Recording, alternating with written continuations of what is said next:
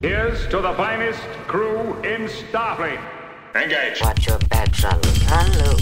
I'm Captain Kathryn Janeway of the USS Voyager. Captain Kathryn Janeway of the USS Voyager. Captain Kathryn. Welcome to The Greatest Generation. It's a Star Trek podcast by a couple of guys just a little bit embarrassed about having a Star Trek podcast. I'm Adam Pranica.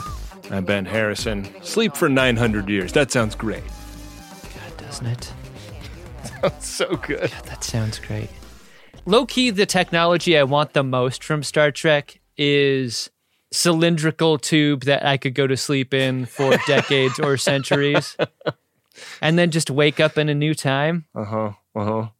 Who wouldn't sign up for that? I mean, that's what people are doing when they sign up for cryo, right? Like, yeah, I think so. that's the promise of it. You get woken up, and then you're just ahead. Yeah. And they're like, oh, these silly diseases these people have are trivially easy to, for us to fix. the disease of having a body. All of the science fiction depictions of this are always like the people waking up are waking up to something better. Yeah. Like, where are the examples in science fiction of people waking up into something awful? Because on Star Trek, at least, it's very much a like $5 carnival guitar situation where, Yeah. like, Yeah. I could have as many carnival guitars as I want. and the best martinis. yeah. for the vitamins. Sounds great. I mean, I'd say this episode we're about to start discussing is an example of it's worse for these people when they wake up. But like, But it's worse because these people are bad, right? yeah. Do you think that um given what happens to this dude's wife, you're still as in on Sleepy Tube? Like if one of the risks is that you wake up and you look like a bunch of fucking joint compound just got poured into a tube. Well, I, might just I have been working with place. joint compound a lot Let's see if lately. So, yeah. I mean, you don't wake you wake up dead is what is what happens.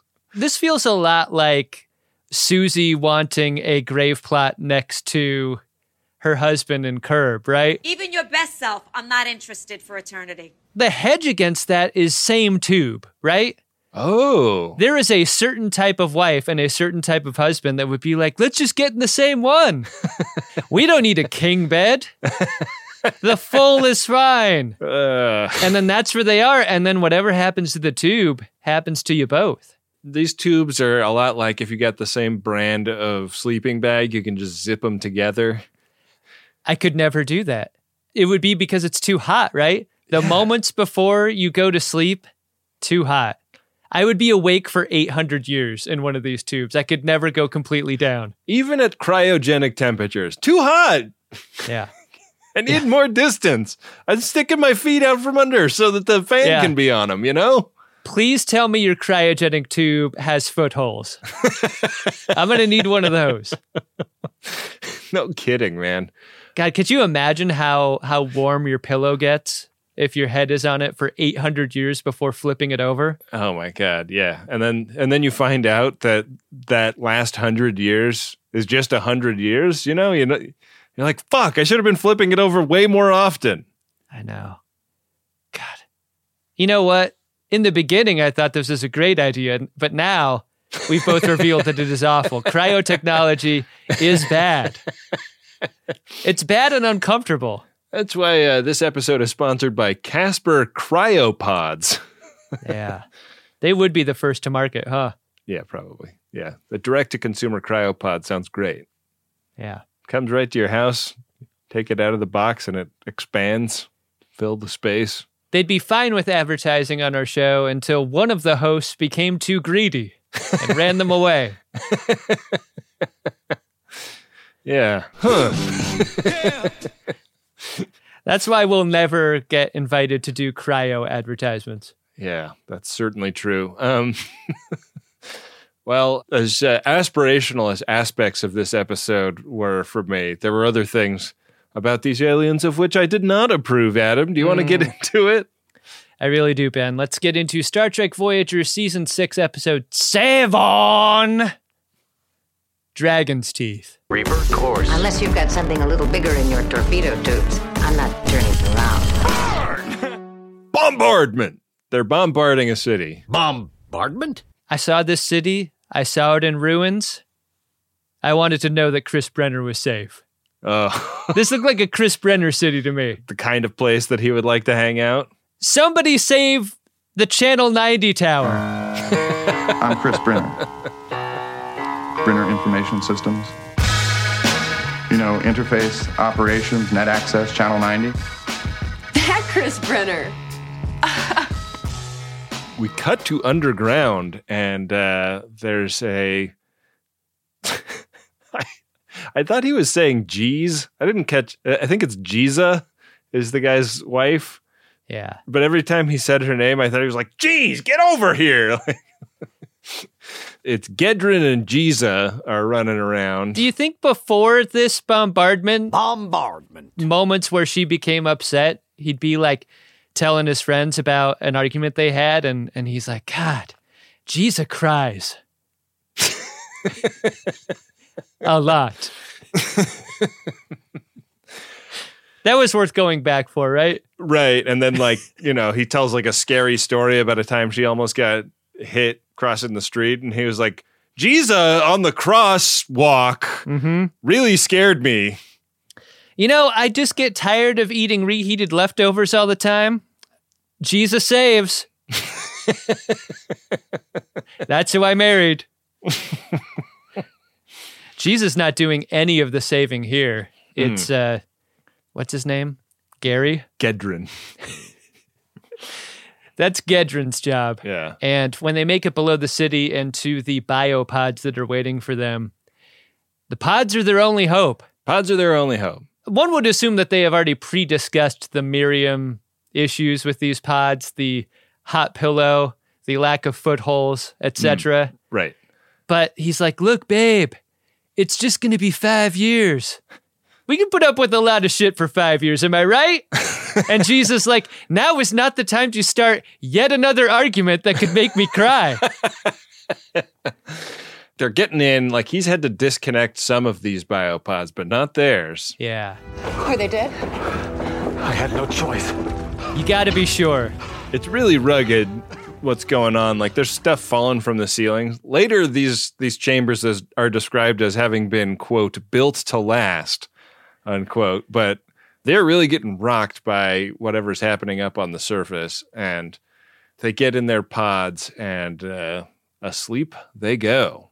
with what you learn about Gedrin later, when you think about this scene again, do you think Gedrin was completely careful with his wife and the buttons and so forth? Do you think there was any foul play here?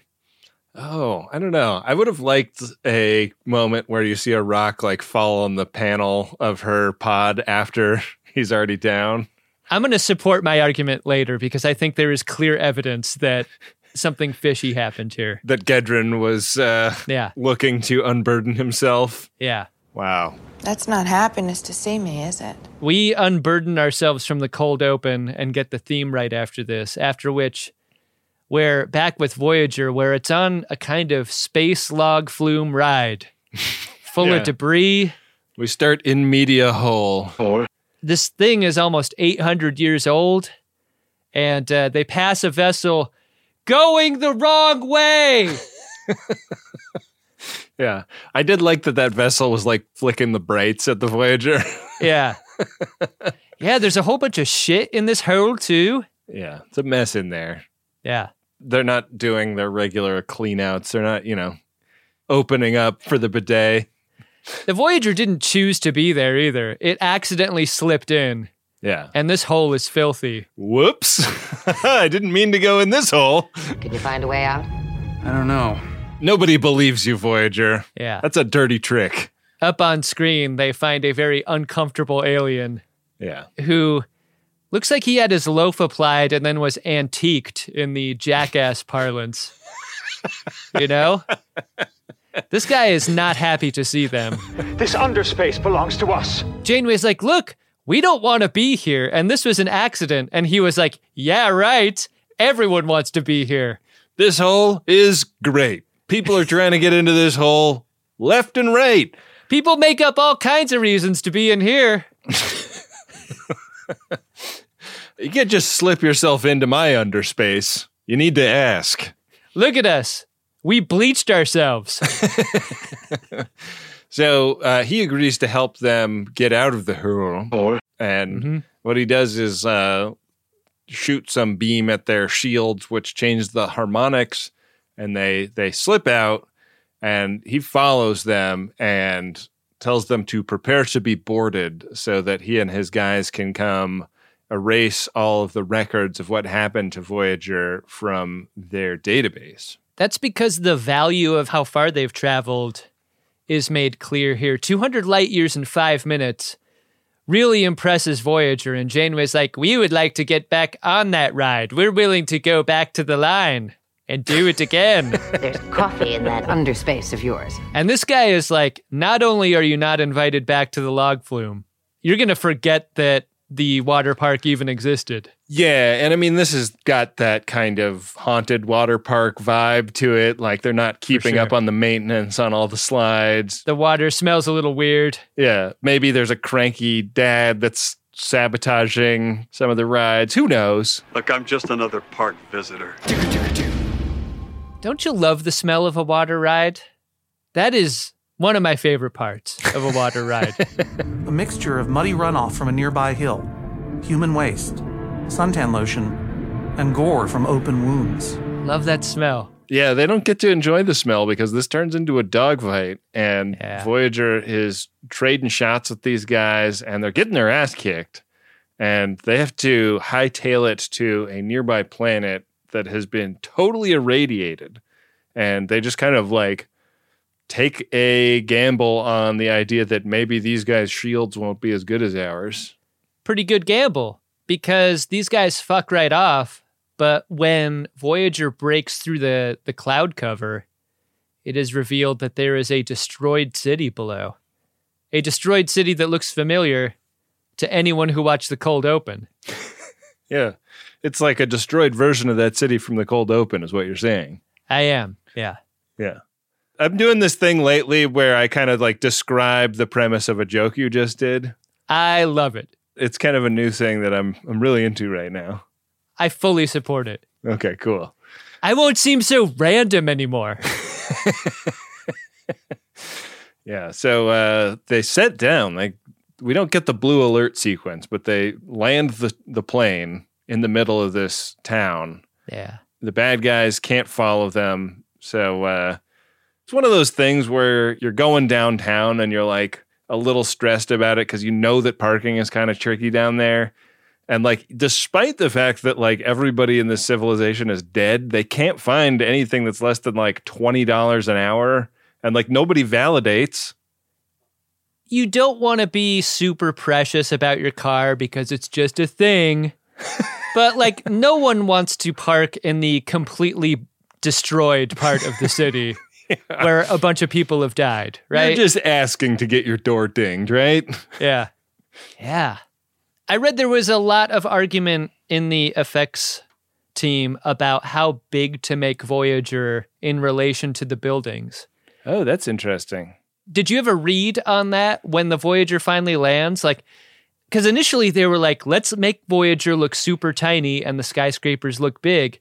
But the argument that ended up winning out was, let's make Voyager look big. It's a fucking starship. Yeah. And when it lands, I like the sense of scale you get off of it. Like Voyager next to a skyscraper, I think this works.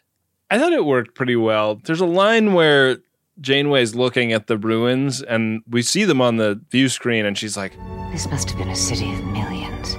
To me, that did not read as a million person settlement. No, it looked like Fresno. It did. And I mean, like that alone makes them not want to park there. I know. But they do. And the ships continue to circle overhead. Every time we do a bit like that, Danny Baruela texts us and, and expresses his umbrage. I see you, Danny. Kim gets survivors on his panel, and Janeway's like, I'm going to go investigate with Seven and Tuvok. And so she does. And on the surface, they find these chambers just still humming away.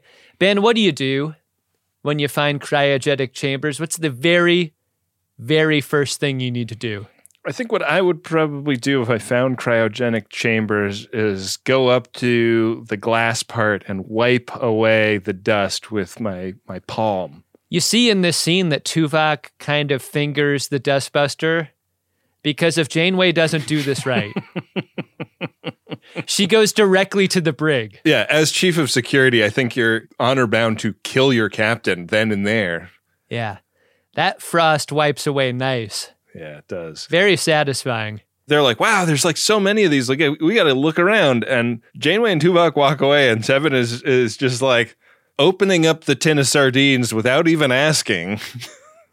as soon as the chamber opens, you never see this sort of display from Seven of Nine, but the thing like slides back and a bunch of vapor goes into the air, and Seven's like, 900 years of sleep farts emanate out of this thing. Remind me to reacquaint you with the way mission protocols.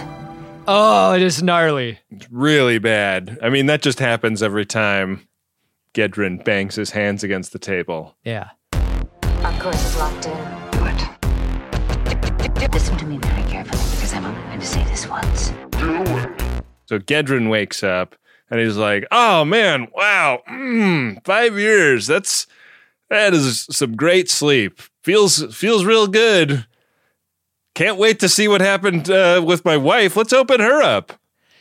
Which one is your wife's chamber? And Gedrin points over at like a refrigerator that's been duct taped shut.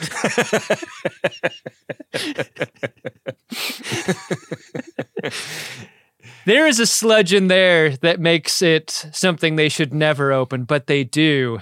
Yeah. And oh no, RSVP Gedrin's wife. Yeah, and they'll go, Jesus. And he's like, How did you know?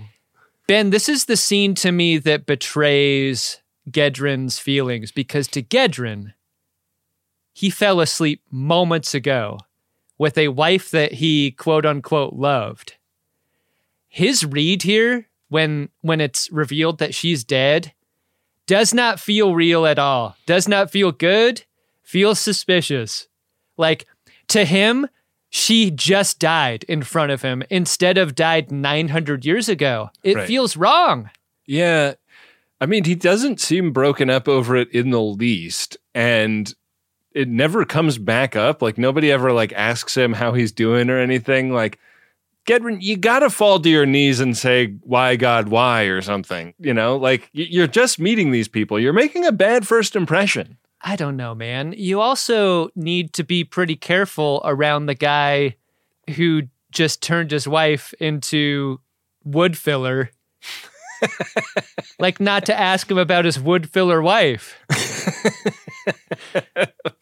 you know, that's a raw nerve. Yeah, that's why, you know, like when he moves into his stateroom on Voyager, like he's, you know, taking his clothes out of the suitcase and he puts the ask me about my wood filler wife t-shirt at the bottom of the drawer cuz he's not ready to wear that yet. Yeah, I mean, Gedrin is an interesting character and his portrayal is well done, but something's missing here. Something I was very interested in knowing more about. He notices that 7 of 9 is a Borgs and he's like, "You must recognize me. I'm a Vaadwaur." And she's like, uh, I don't know her. I don't know her. I love how Gedrin uses the pointed finger, like the witch pointed finger. you get a better look at Gedrin here, and he looks like the dinosaur that took down Dennis Nedry in Jurassic Park. the Dilophosaurus? He's got Dilophosaurus neck, doesn't he? Yeah, he does look like a guy that would watch the stick that you threw, but wouldn't actually chase it, you know? And no wonder you're extinct. Yeah. Anyways, uh, yeah, they're like, hey, man, maybe you know something about this. There's these aliens called the Turei, and we were using their underspace tubes, and uh, they got really mad at us. And now they're like, you know, in orbit around this planet. We're hiding from them. And he's like, their tubes? Those are our tubes. Yeah. Yeah, real argument about tubes is about to pop off here in this episode. We just don't know it yet. What we know for now is Gedrin's hungry. Yeah. And in the mess hall, Neelix is there to serve. But what is Neel What is Neelix doing? You don't know what this guy's dietary restrictions are? you come out here with a tray of food? You could kill somebody! Vaadwaur are a species of alien that is unknown to the crew of Voyager. Therefore, more research about their dietary needs is necessary before Taffer can design a menu to fit this neighborhood. Interesting pattern between Gedrin and Neelix, right? Yeah. Cause uh, he's he's like, oh, you're you're Telexalize or whatever, and he's like, uh, I mean, that's like my ancestors called themselves that, but we we have cut most of the non-X letters out of most of our words. It's such an interesting angle to take with a past person that you don't get in like the five dollar carnival guitar group of people, or the uh, God, what's her name in the Voyager episode? The uh, the pilot who got lost. I Oh, I think fuck. her name.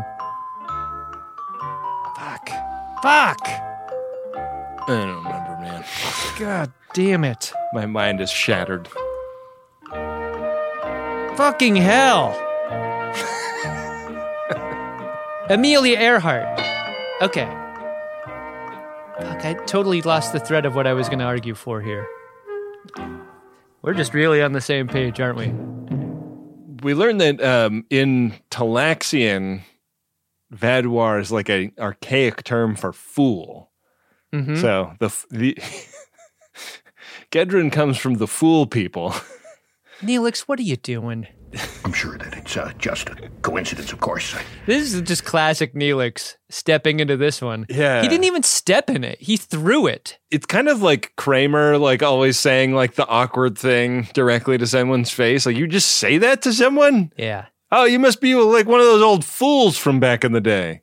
It's an interesting moment because the ship's on the ground. We get to look out the window, seeing the ruins of the city, and Janeway's in this scene too, and and she's like, "You still got a ton of gear under the surface." Yeah. What's up with all that gear? And he's like, oh, yeah. So, like, uh, we were going to sleep for five years because, like, all these guys were so jealous of our tubes and Mhm. we're going to, like, grind it out. I mean, he does say that it's like a battalion and their families Yeah. specifically, but we're going to ride it out and then we're going to, like, get out of here, assuming that it, it would take them about five years for their, you know, fragile alliance to fall apart and everybody start bickering with each other over the tubes. What we have are a lot of uh, a lot of soldiers down there in tubes, and God, all of their wives ended up being in tubes that were broken. And it's, I mean, I guess it's sad if it were possible for me to express sadness about such a thing. Yeah. But yeah, real weird, huh? I mean, like that's just how the rocks fell on the panels, you know. It should appear to be stupid Yeah. spur of the moment. Weird that we situated those particular cryo chambers right under all the folly rocks. It's almost like creating a, a Federation starship bridge directly below a number of girders. Weird. Anyways, they don't have time to eat this big spread of beige food that Neelix has made for them because Yeah. bombs start falling in the city ruin that they're looking out the window at. Bombs over Bad War! That's all I got. I don't have lyrics to that song. One, two, three, it's on. Have you ever killed your wife in a cryo chamber? they can't fire back because the same radiation that they're using to hide is obscuring their sensors. But he's Right. like, oh man, there's a Sentry satellite that should be still in orbit, and we built these things to last. So I can get you the codes to access the satellite. You guys can fire back. Like a blind person at an orgy, these are bangers that they can't see. That's a naked gun joke. Don't come at me with your letters. Naked Gun did that first. Uh huh. Uh huh. Adam, why couldn't he just be a person wearing an eye mask in an orgy? Oh yeah, O.J. Simpson was in the Naked Gun, so back in jail. back in jail over here. they fire back and they like disable the lead chip and the rest of the Turei start kind of scattering and he's like great. So uh, just uh, kill the rest of those guys and uh, we should be all set here. And they're like what? And he's like you're gonna kill the rest of the Turei so that they don't go back and get more guys. Gedrin's like you're gonna kill someone aren't you? They're like weren't you wearing that same red sport coat in the last episode? Janeway's like well, at the end of a game of Mortal Kombat, I just let the other person wobble and then fall. that is how I prefer to play it. Or I do babality. That's always fun. He's pretty shocked that they let the Turei go, but he's not shocked out of being willing to cut a deal with them. So they start talking about like these tubes, and he's like, Yeah, we've got like these underspace tubes are a great way to get around. They're way faster than warp travel. And we've got a map of them that's like super detailed. It was like we were the envy of the galaxy in our day. And they kind of cut a deal. Like, you guys will help us navigate out of here via tube, and we'll help you resuscitate all of your warriors. No one ever brings up the idea that these tubes are full of shit, though.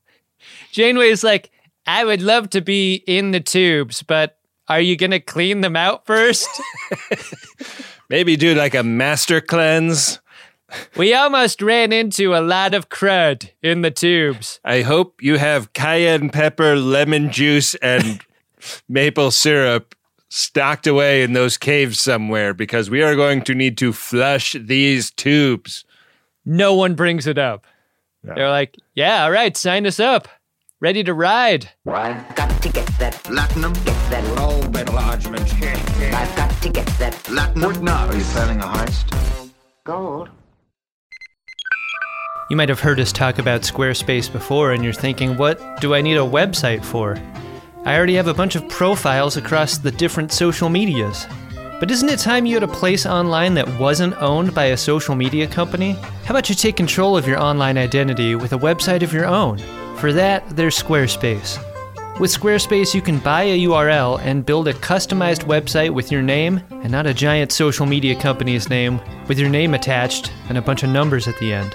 With Squarespace, you can have a place on the internet personalized to your aesthetic that lets you tell people about who you are instead of an algorithm. And the best part is, you don't have to be an experienced designer or a web page creator to make something great because Squarespace is always there for you with their award winning 24 x 7 customer support.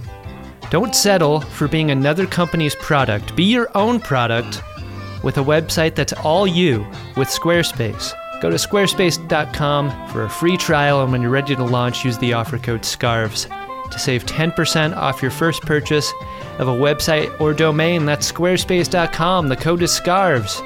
Think it, dream it, make it with Squarespace. A good time so often has a downside, doesn't it? Especially when it comes to stuff that you put in your birdie. We've all been hungover before. I mean, many of us have, I guess. Or we've had too much jazz in our gummy. And that sucks, right? Because you don't think about the time after the good time that you've been trying to have a good time. That's why I like Lumi Labs so much. It's the predictability. Through painstaking trial and error, I have found my perfect dose.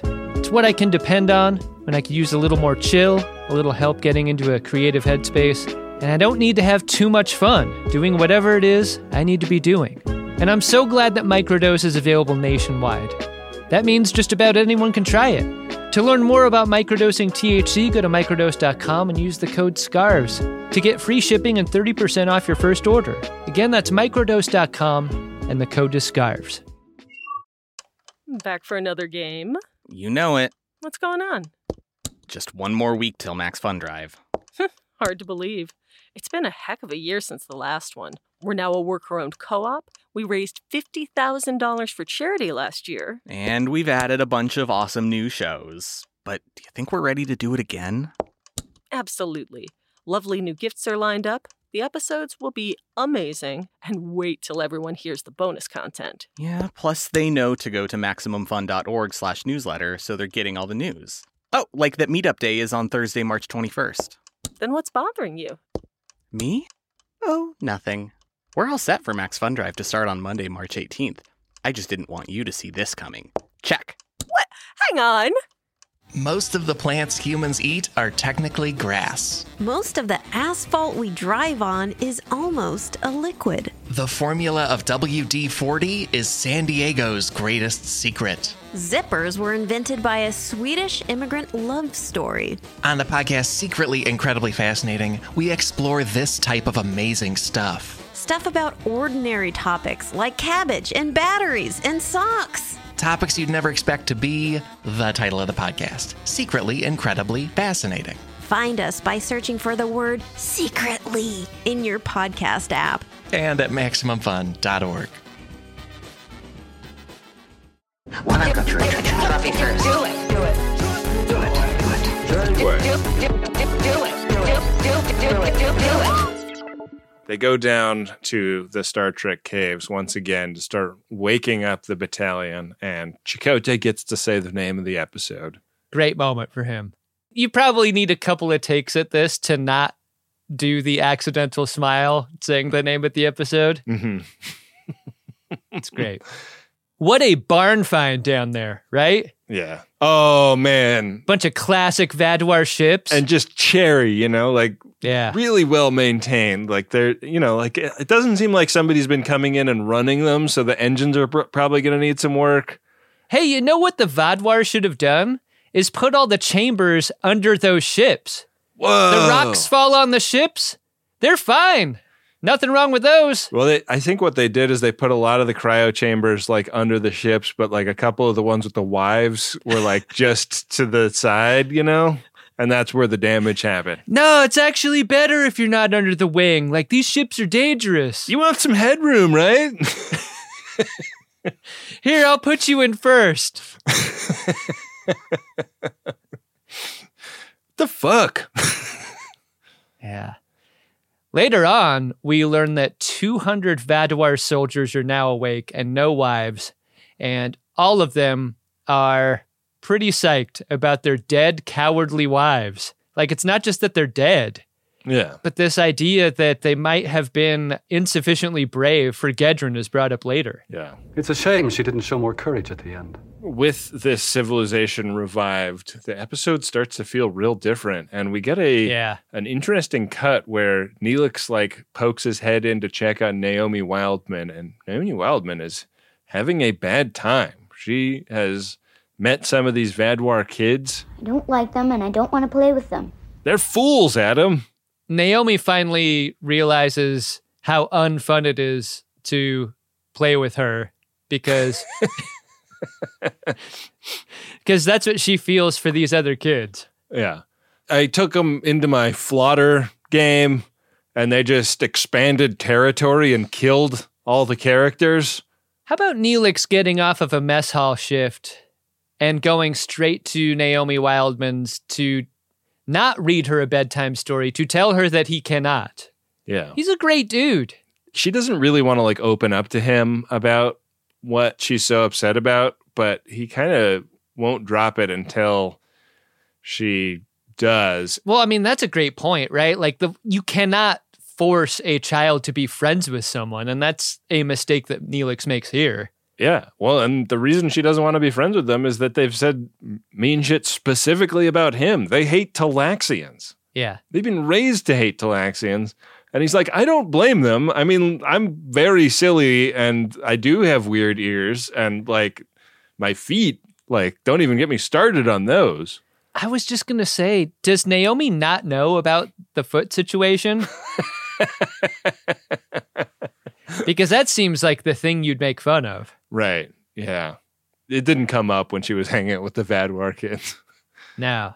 It doesn't feel good to be body shamed. And that's the feeling that Neelix is kind of obscuring from Naomi here. Yeah. Later in engineering, one of the Vaadwaur is uh, really chatting up BLT. I would say almost hitting on her. Today is a good day to die. Has like learned a little bit of her language and like really thinks that Klingons are cool. I mean, that's because it it's clear to him that BLT isn't in a relationship. There's no evidence for that at all this episode. Yeah, but she's not like totally charmed by this because he's like, I'd love to like have you in a cryo chamber right next to mine, but like the, the wing of the ship isn't covering yours as much. We're just another married couple trying to work things out. They're teamed up on the Revival Project, the project that serves to wake up everyone in these chambers. But it looks like what Revival Project BLT is on is reviving the moisture and bounce of her hair with some elegant waves. She's rocking a brand new hairstyle here. Yeah, she looks great. Yeah. She can't be charmed by this guy, even though he imagines death in a new way every night as he goes to sleep. If only BLT had a stick to throw. Oh, wait, that wouldn't work against this guy. she throws a tricorder across across the room. It's like, what are you doing? we kind of need that to do the work. But yeah, it's suspicious, right? This guy's interest in her, it doesn't read as professionally interested in who you're working with in order to build rapport. It's just No. like random. It reads as like, I think Klingons are cool for the wrong reasons. Yeah. I love how obsessed with death you are. Let me tell you how obsessed we are. And then there's a whole lot of examples of that. Yeah. And she's like, How do you feel about eels, though? And he's like, mm. Yeah. Neelix is doing a little bit of etymology research and learns a little bit more about the word Vaadwaur in Old Talaxian. He momentarily stumps the computer. He takes a seat in his recliner and he's and he's like, computer, and then the computer interrupts him like Talaxian footstuff videos. Access established. like, no, no, no. Like 30 pages of them, like already cached and ready to go. Good guess, good guess. yeah, but I actually was going to search something else first. I know what time it is, computer, and ordinarily this would be great for me. But I need to be an ambassador right now. Do you think we know that they beam the pee and the poo out of you? Do you think if you crank off on a ship, it beams the ropes out of midair? I hate that question. Or do you still have to have a gym sock? I mean, there's so much carpet on this ship. Exactly. Ugh. No wonder they have to ration replicator credits, you know? People are stranded. They've got to be cranking off a ton. The tale of the bloody hand. A more awful question has never been asked on this show.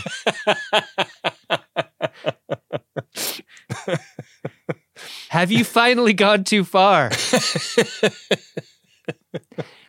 They're rationing computer power, Ben. Yeah. True. I don't think they can do that. They're just beaming it into a Nike shoebox for later. Transfer complete. That's what one of those bins in the cargo bay is. it's just a giant sloshy bucket of cum. I'm getting an email from Wendy that she tenders her resignation. She would have every right to. That was horrible. Horrible moment in the history of the show. Gedrin is in the ass lab looking for new planets to colonize. So, someplace to call home. And, you know, like his understanding of what's around is 900 years old. So Seven is doing a lot of disabusing him of, oh, yeah, that would be great. Like, yeah, you could go there, except for you'd be living under the boot heel of a xenophobic alien species. Good luck. The energy here is straight out of like, you finally get allowance money and you can get anything you want. And then you go to the candy aisle in the grocery store and like all you can afford is shit. It's like Fig Newtons. Fuck. Yeah. Yeah. It's nothing but Fig Newton planets all the way down here. It sucks. Yeah. And you can read it on Gedrick's face. He's like, I killed my wife for this. Ah. this sucks. Man, this plan is actually bad. Yeah. What the hell? Yeah. Low key, one of the craziest things about being asleep for 900 years is like seeing all the territory that you used to have be gone. Mm-hmm. He's like, so the Borgs have all of this? And the Devore also? Yeah.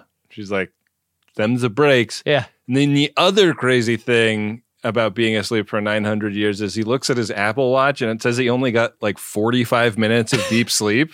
And he's like, really? That's it? Is that like good? Is that how much you're supposed to get? I don't know.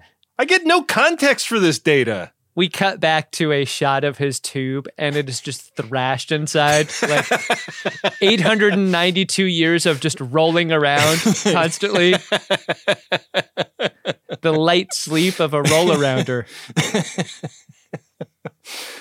So uh, they have a McLaughlin group. Issue one. This is where they're coming up with the plan for getting everybody off planet. And Voyager is really going to throw itself into the fray to help these people because they are not suspicious of these dudes yet. You brought up something earlier I want to interrogate though. Oh, okay. which is like that they've woken up 200 people and they've woken up potentially hundreds more. There's a moment in this episode where they're outnumbered. Yeah. And that is such like I know I felt that watching this episode at that point and it seems like you did too.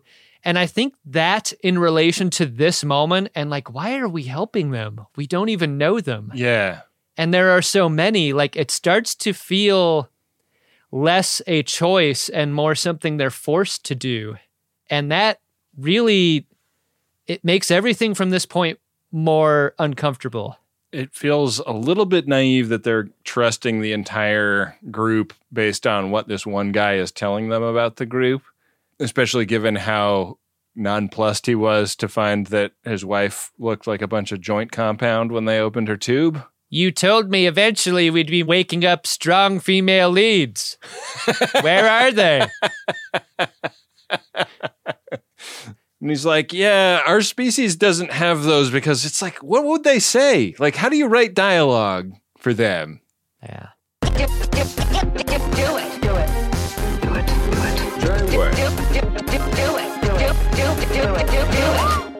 It's not just that there are, you know, a dozen Turei ships in orbit.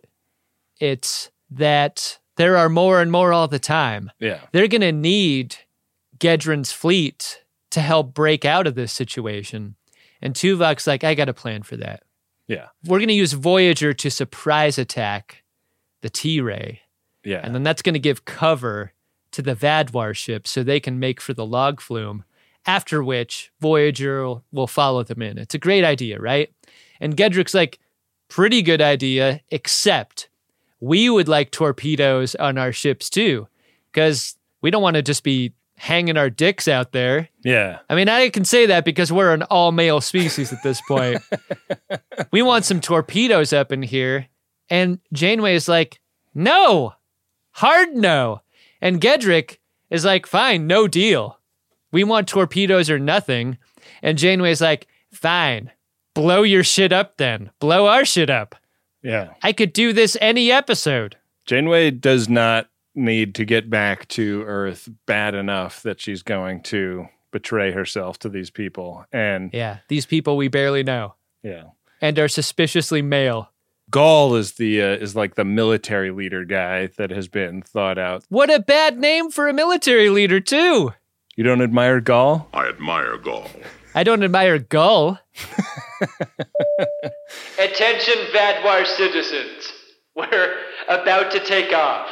Seven is feeling pretty good about this, but Neelix comes to her and is like, "Hey, so been looking into like old folk tales from my people, and turns out Vaadwaur is a bad word for reasons that seem to be like all over the ancient folklore of my forebears. Can you like cross reference that with any of the shit you know as a Borgs and see if there's anything that you know can corroborate this sneaking suspicion I have that these are are actually bad people. I know what you're thinking, Seven. All of these folk tales sound like the name of metal bands. But get past that. Start digging into whether or not any of this stuff is true. Yeah. I love the smash cut here because we're in the captain's office with the captain and Gedrin, and he basically has some splaining to do. Like Seven and Neelix reported to the captain, and the next scene is Yeah. the result of that. And he's like, Yeah, I guess we weren't all nice explorer types. Some of us were doing expanding into and murdering of local star system kind of shit. Our main computer did not delete the critical Vaadwaur theory files. We know all about you.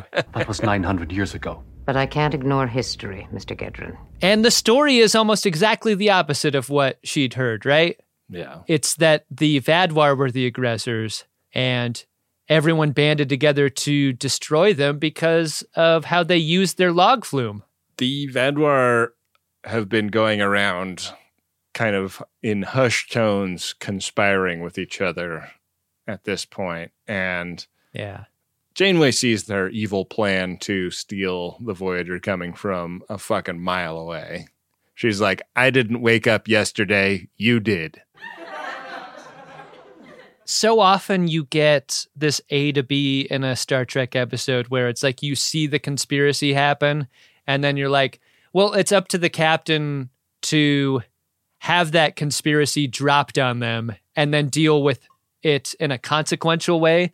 But it is great to see Janeway get out ahead of it and see it before it happens. I thought this was awesome for Janeway and good for Chakotay. Like Chakotay is really advocating for like we just got to keep our head on a swivel and watch these guys because like we're continuing to try and help them, but now we need to sort of start to think about how we change up some of the terms of this agreement. And the first way they do is ask Gaul to deactivate the weapons on the ships that will not be participating in the surprise attack on the Turei. I want one of those. Oh, is that one of those uh, free cocktails? Yeah, it's a free cocktail. Go get it. Damn. I'm going to ride the bike after this. I can't do that. this fucking guy. I thought for a second he would try to wiggle out of this request, mm-hmm. but he blows it right back into Janeway. He's like, no, fuck that. We're arming our ships. And Janeway's like, fine, we're rolling out without you. Yeah. I mean, he's not wrong. Weps is the key. Absolutely. We gotta have Weps. So Janeway's like, all right, we gotta go. Like we you know, deal off and they're getting ready to head out and the Vaadwaur start attacking them. This is like so many other Star Trek episodes. You want to see these fighter ships emerge from the hole in the ground. Yeah. Like you just feel the bangers, you don't see them. Right. And there's a bunch of them swarming at Voyager. What you do get effects wise is the Voyager takeoff scene. And this is really fun when you follow it through the ruins of the city and they're kind of dogfighting through it. Yeah. The Vanguard ships are really small. They're like probably individual fighters. So they're sort of attacking the Voyager from the Mosquito's perspective. You sort of understand how formidable they must have been almost 900 years ago if even now enough of them could take on Voyager, right?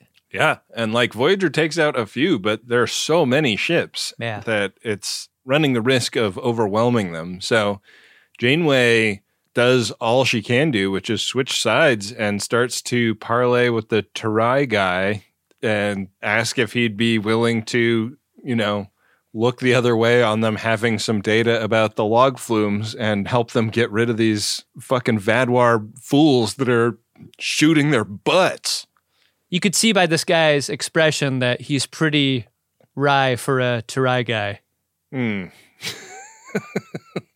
yeah, I guess you could say that.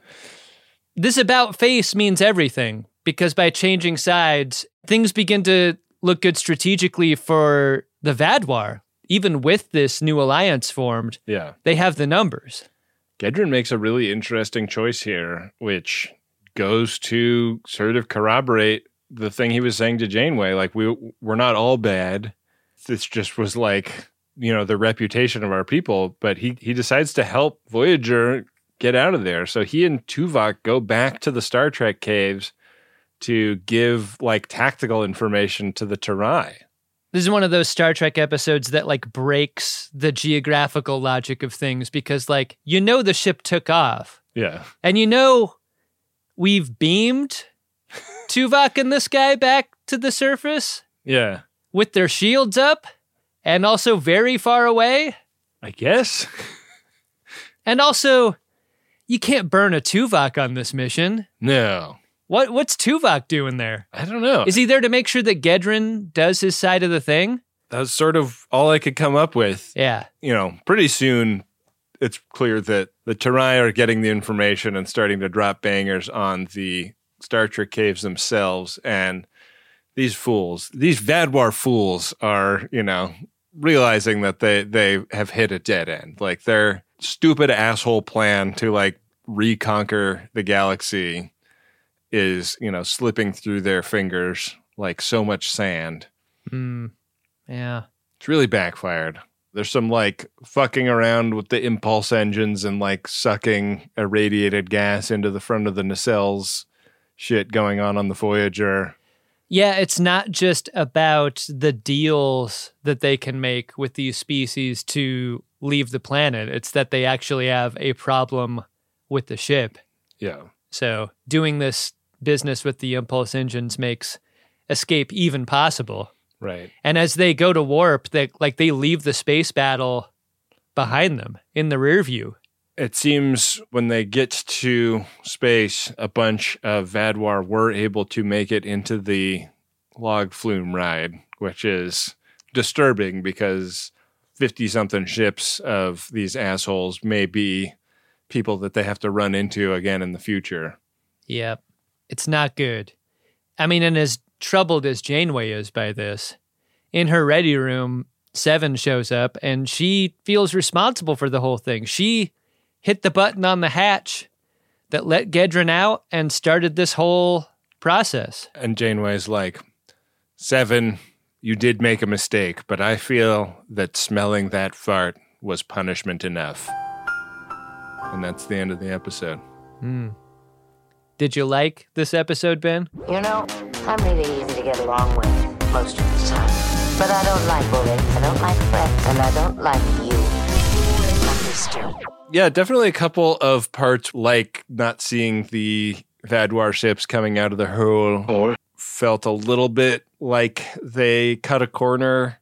It felt bigger and like more fully realized than I think an episode like this could have been in Mhm. previous iterations of Trek. And I thought it was pretty well written. Like I, I think Gedrin's a really interesting character and and a really interesting puzzle for the Voyager crew to solve because he is more like them than the rest of his people. And so like I think that they kind of get a overly good first impression despite the fact that he isn't that sad about his wife looking like construction trash when they open her tube. Yeah, I mean, Gedrin didn't kill his wife. I don't care. but you need that to be true in order for his about face to feel real, right? He can't be all the way evil because in the end, he thinks he's saving the day, but then he gets smushed by a falling rock, Yeah. and it's clear that, you know, his great plan didn't really work. Didn't work all the way anyway, because all those ships got into the hole. It sucks that like the worst of them got out, you know?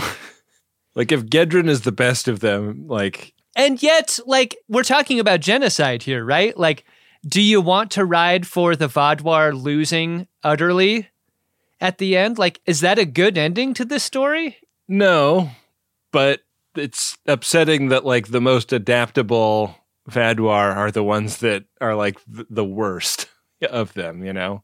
Right. Yeah. I like the episode. It's a weird one.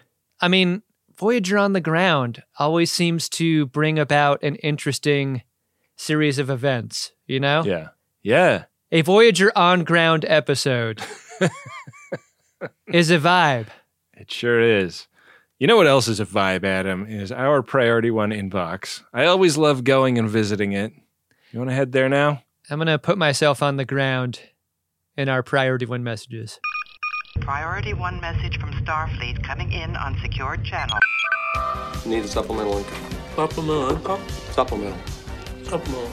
Yeah, it's extra. By the interest alone could be enough to buy this ship. Ben, our first priority one message is from Rachel, and it is to Addison. That message goes like this Happy one year anniversary, my dearest. Whoa. I am writing this before our wedding, but I have full faith that our love is like that of Garak and Bashir, Janeway, and coffee. Thank you for putting a smile on my face each and every day. I'm so excited to be spending a lifetime with you, filled with adventure, laughter, D&D, and of course, Trek. Aww. The requested date is the 7th, which would seem to mean that maybe the wedding is still ahead. Is that the wedding date? I think this is the one year anniversary. So they pre- presumably got married on the 7th in 2022. Wow. And we're like four days early for their anniversary. So, uh, Amazing. yeah, I hope Addison didn't get around to this episode of Greatest Gen till like a little bit later in the week. And we're actually nailing it. Try to imagine a bride on her wedding day, knowing what you know about how many things a bride needs to do on their wedding day, mm-hmm. taking the time out to go to maximumfun.org slash jumbotron, filling out a priority one message. Yeah, Just imagine that. that is the most romantic thing I can imagine. Addison, you better fucking knock it out the park with this bouquet on your first wedding anniversary because Rachel really did it right. Rachel's cool as hell, but let me tell you something. The bridesmaids that permitted that to happen, also extremely cool. Yeah, that's pretty good stuff. Adam, our next priority one message is from Babies 2. It's to She Who Is My Wife. It goes like this. Happy birthday and or anniversary. Hmm. I love you so much, and my nerd loves your nerd so much. So as a special treat, here's where I hope Ben and Adam will do their Kern singing slash saying the theme song from Sesame Street. Nope. Sorry. Sorry, babies, too. Butterfly in the sky. I can go twice as high. Oh, That's fuck. the that's Reading Rainbow God damn it. song. I do not remember which PBS children's show this song goes to. The only thing I do know is that these programs are made possible by viewers like me. And the letter L. Uh, wow. Another anniversary or birthday, maybe. Yeah.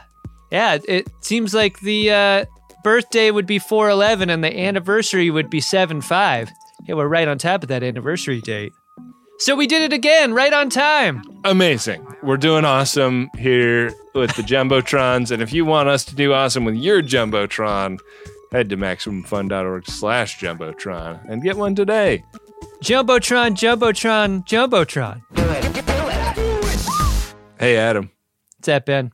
did you find yourself a drunk Shimoda? Incredible. Drunk Shimoda. Ben, this episode was nominated for an Emmy Award for Outstanding Hairstyling in a Series. Wow. And the only reason I can think that it was nominated was BLT's hair, right? Is that the uh, only unusual hairstyle that we see? Because I don't feel like The Vaadwaur have pretty intense hair. the Vaadwaur hair isn't too exotic as Star Trek aliens go, right? I mean, it's kind of like a, it's like, what's that called? That like French bun that like goes kind of vertical style. Try to imagine you're the hairstylist on this show and and you're you pick up the phone. It's the Emmy Award committee. Oh, yeah. Calling from Stockholm at like 4 a.m. Congratulations. You've been nominated for an Emmy Award. Ben, whose hairstyling do you think it's for? You got to assume BLT, right? I assume BLT. She looks great. The hairstylist for this episode is my drunk Shimoda.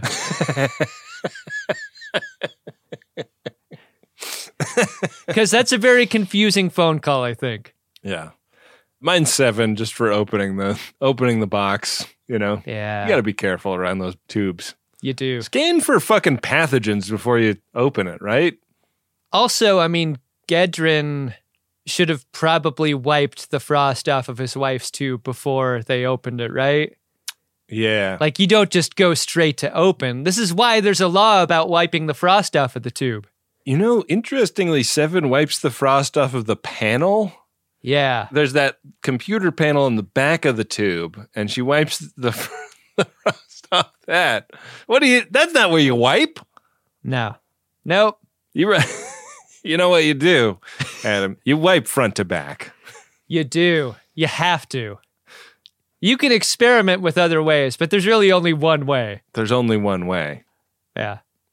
Only one way to wipe on this show.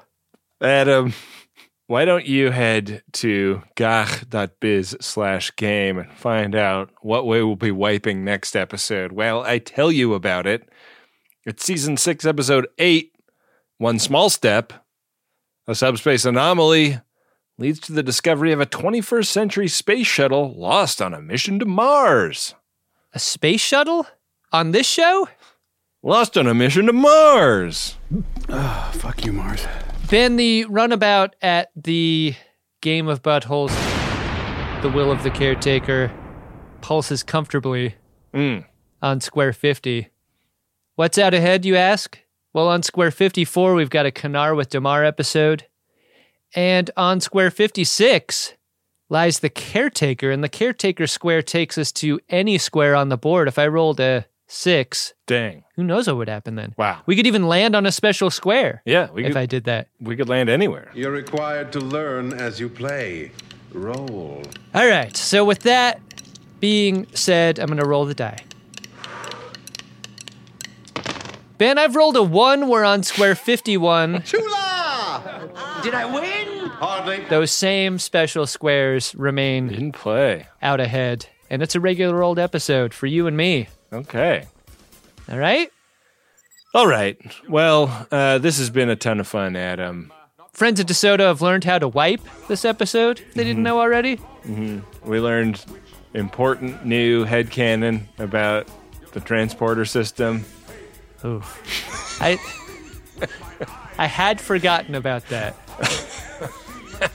like I will never forget it now. Yeah, you can't unrecover this memory. This is this is going to be in the front of your mind for the rest of your life. If you have a strong feeling about that kind of humor, support it financially. MaximumFun.org slash join. That's how you make sure this show, this whole operation continues to operate. Yeah. That's how you say that. And if you don't, I don't know, leave a really bad review on Apple Podcasts or something. How about no? I mean, we wish you wouldn't, but we would we would understand. Don't ever do that. Wendy, if you can only delete one part of this episode, delete that. Keep all of the transporter ropes in, if that's all you have time to do. We got to thank Wendy Pretty, the intrepid producer of this program, who subjects her precious ear holes to all of this garbage before it even goes to air, and uh, does a great job. She loves this shit. She Yeah. loves it. Yeah. She does such fucking great work, and we really are lucky to have her. Uh, we are also lucky to have the card daddy Bill Tilley, who runs the social media accounts at Greatest Trek all over the internet. Got to thank Nick Ditmore, who made our show art, Adam Ragusea, who made our original theme music on the model of Dark Materia, who made the original Picard song. Hey, check out Adam Ragusea's uh, podcast. It's fucking great. I listen every week. So. Every week. Guy brings it. Even when he talks about a band I don't know anything about, I'll listen to that shit. Yeah. You have to. With that, we will be back at you next week with another great episode of Star Trek Voyager, an episode of the Greatest Generation Voyager that is probably also way off course. Make it so. Make it so.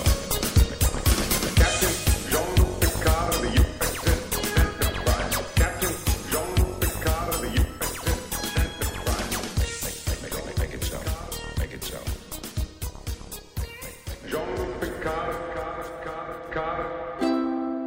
MaximumFun.org. Comedy and culture. Artist owned? Audience supported.